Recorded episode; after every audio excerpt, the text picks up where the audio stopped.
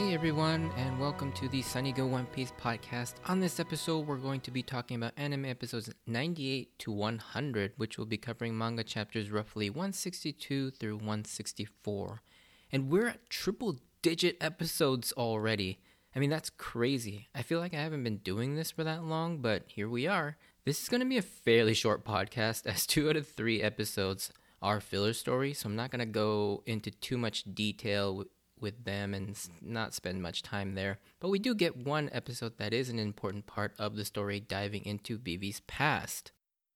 Alrighty, so the synopsis. These episodes consist of two insular filler episodes of the Straw Hats running into a variety of different inhabitants of the Alabasta Desert. The first, a group of sand pirates that need help to repair their ship, and then the second, a small town that is guarded by some fake rebel fighters. Finally, the one lone canon portion is a flashback of Vivi's past and her relationship to the current day rebel leader Koza. So the difference is, of course, the big difference with this is that episodes 98 and 99 almost being completely filler, and the only canon part of these two episodes is the very beginning of episode 98 with Luffy accidentally eating the cacti and going insane with that hallucinating rampage that is still in the manga, but then everything after that is pretty much all filler. And then in episode 100, the one lone canon episode, we see the beginning of Vivi's flashback. However, this gets moved up in the anime. In the manga, this story isn't actually told for a little bit later until they actually reach Yuba. It's also not intercut with moments of the Straw Hats traveling through the desert. In the manga, it's just told as one continuous story without any break or cutbacks to the present like it is shown in the anime here. But the actual story being told is pretty much exactly how it's told in the manga. Alrighty, so getting into my thoughts. The beginning scene with Luffy hallucinating is canon, like I mentioned earlier, but everything else in episodes 98 and 99 are filler. The manga does go through a montage of events that happen as they make their way across the desert until they reach Yuba, so it is plausible that these events did occur before they got to Yuba. But obviously, this these stories I'm not a huge fan of. Um, but I do really love that scene of Chopper subduing Luffy while he's hallucinating with the trank gun. It it's just funny how he's just kind of like standing there. It like jump or smash cuts to to Chopper just standing over Luffy with the uh with with the syringe. He's like tranquilizer, and then everybody just giving him a thumbs up. It's also funny that even in the filler, it seemed like they had no idea what to do with Ace. They just separate him and leave him stuck trying to walk past this lizard who keeps moving back and forth. And I know we've all had this moment where we were walking across a hall and the guy that you're bumping into, you try to move one way, they move the same way. And Ace is just doing this for almost an entire day, it seemed like. It is a funny joke, but it's weird to me that they decided to keep Ace with the group, and when they're free to actually incorporate him into the story, they don't do anything with him. It seems like a missed opportunity to me, but at least they address this in the next several episodes when they do more filler episodes. Episode 98's mini filler story follows the Straw Hats as Nami and Vivi are captured by the Barbar Sand Pirates due to a bit of misunderstanding and a desire for food and supplies. However, Luffy makes friends with them like he does with everybody and offers to go find some wood to repair their ship with Vivi. Now, this episode is honestly really boring to me. They try to create this emotional moment right at the end where the girl feels betrayed by Vivi and her father for abandoning them, but then it gets resolved in the span of like five minutes.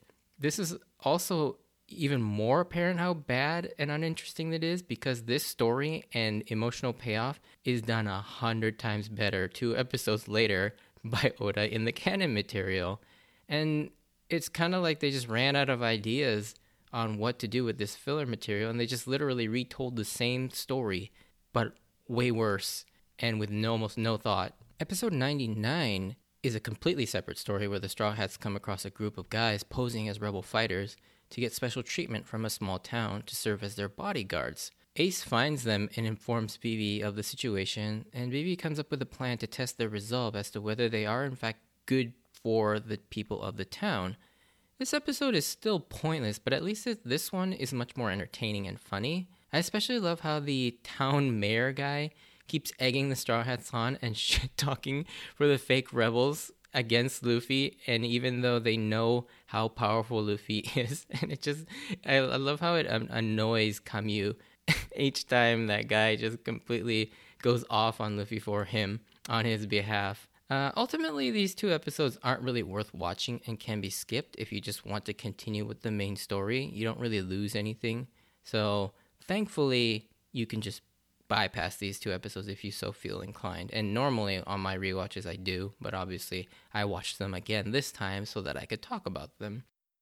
Moving back to the main story with episode 100, we get to see Vivi's past in a flashback as well as meet the boy who would one day become the leader of the rebellion. One thing that we really get to see fleshed out more is how genuinely good and benevolent of a ruler Cobra is. He truly cares for his people and their livelihood.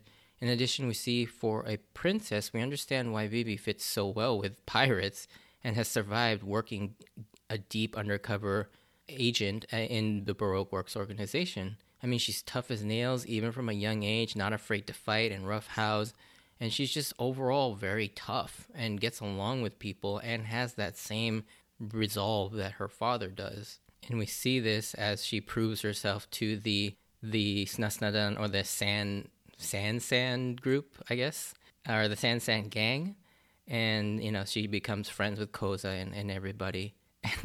I love the scene after she makes friends with them and she starts hanging out with them. Cobra just cracks me up when he's following Vivi around as she makes friends with them and joins in their fun, and how he and Igaram just like are just like slowly like tiptoeing on their like on the heels of their toes with these ridiculous disguises with just like a palm branch and this like handkerchief over their faces.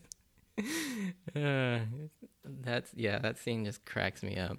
This flashback actually accomplishes quite a bit in terms of the story. We become way more sympathetic to both sides of the conflict as we see that both Cobra and Koza are good people and both want the same thing for their home country. We also see how the citizens of Alabasta are also just good and honest people trying to survive in a desert climate. And this is personified mostly with Koza's dad, Toto, who will play a role, a bigger role in the episodes to come. And I'll talk more in depth about Koza a little bit more when he's properly introduced into the present timeline. But I really like that Koza is shown as this really brave and good hearted boy. And also, it establishes really well that Vivi and Koza have a really strong bond. And although it's never really hinted at, I, I always get the sense that there's going to be some sort of a romance between Vivi and Koza. And you know, the fact that I really love that scene where he protects her and then later on, you know, he gets his eye slashed and then Vivi's just crying mostly not because she was in danger, but because she put others in danger and that because she's a princess, everybody is willing to just throw their lives away for her and that immense amount of like responsibility weighs on, on her. But I love that how Koza is always just incredibly optimistic and happy and positive about everything and sort of reassures her that everything's going to be okay. And it's interesting to sort of contrast that to how he is in the present, as we'll see in the episodes to come. But yeah, I'll, I'll definitely dive more into that later on when we actually do see what Koza is like in the present. This all really hits home the tragic nature of Crocodile's plan to turn them against each other and why this conflict is so painful for Vivi.